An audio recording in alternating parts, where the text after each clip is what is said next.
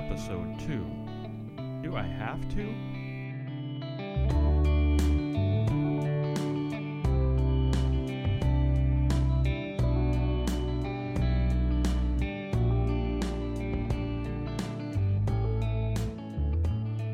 Welcome to Way of the Cross. I'm Pastor Jim Shrimplin from Wesley United Methodist Church in Ottumwa, Iowa. We are glad that you are here with us today on our podcast. And we are just getting this podcast up and off the ground.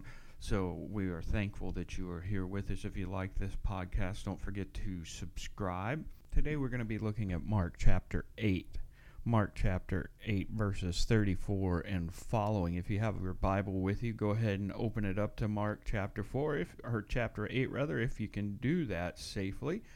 Mark chapter 8, verse 34. And it reads Then he called the crowd to him along with his disciples and said, If anyone would come after me, he must deny himself, take up his cross, and follow me. For whoever wants to save his life will lose it, but whoever loses his life for me and for the gospel will save it. What good is it for a man to gain the whole world and yet forfeit his soul?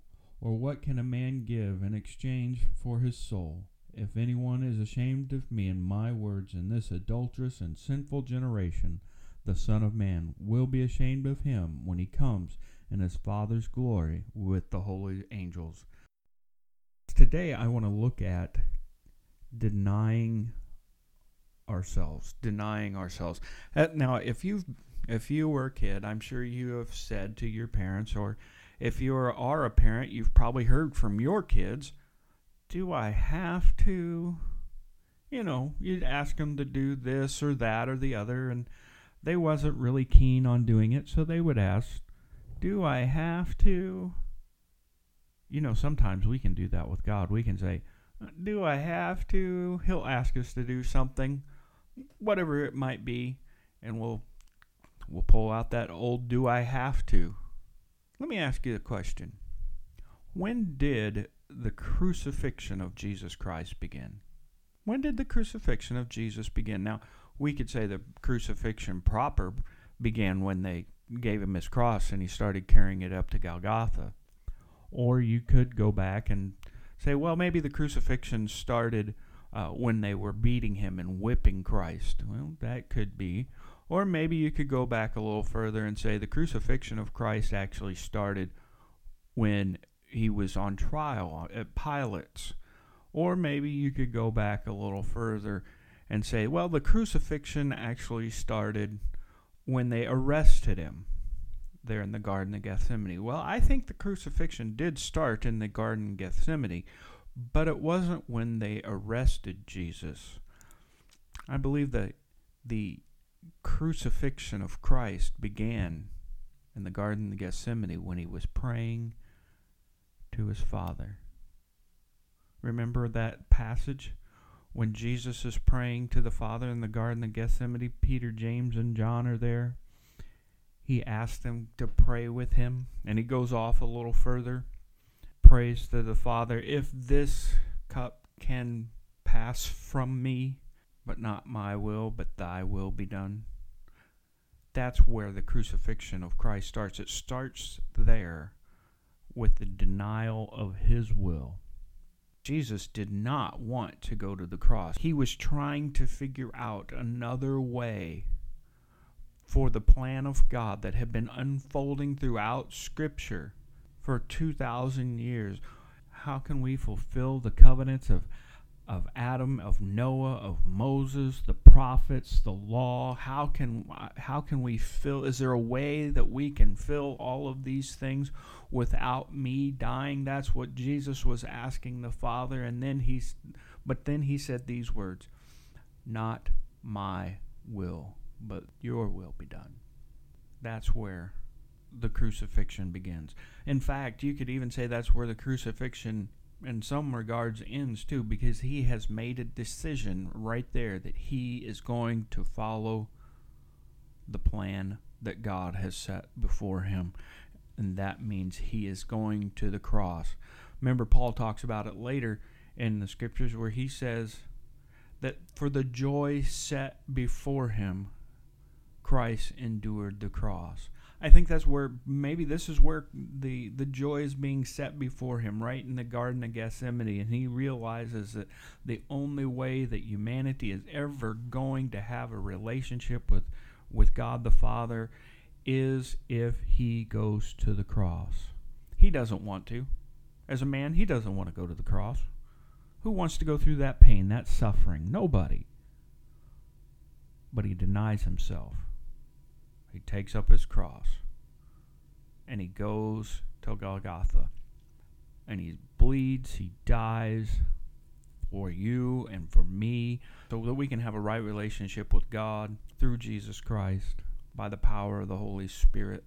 All of this was done for you and me. And it was decided before the foundation of the earth and then Jesus when in his in his humanity says I'm going to do this. He denies himself and goes to the cross. What does that mean?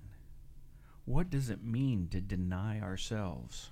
I think denying myself is setting aside my will in whatever situ- the situation is and saying God not my will be done but your will be done in my life today. There are things in our lives that we want to do.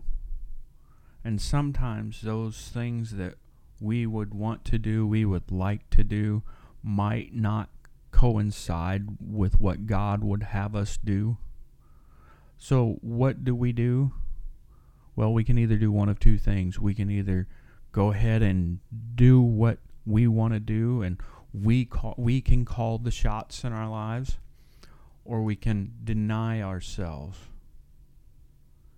and do God's will whatever that may be in your life today. I want to encourage you if you want to be a follower of Christ to deny yourself. Because see in the passage it tells us that when we deny ourselves for Jesus' sake, for the gospel's sake, that we don't really lose our lives. We gain our lives. And if we try to hang on to this life and live our lives for ourselves, we'll actually lose our lives. And he asks two probing questions What good would it do to gain the whole world but lose your soul? It's a good question. One that I need to ask myself every once in a while. What would it what would it matter if I gained the whole world but lost my soul? I don't want to lose my soul. You don't want to lose your soul. We want to be we want to be joint heirs with Jesus anyway. I do. I want to be a child of the living God with all the with all the greatness that comes with that, whatever it looks like. And the greatest part about being a child of God is that one day we will get to see Christ. Are you ready to see Christ? If you want to see Him, you've got to deny yourself and live for Him. I want to encourage you to do that today.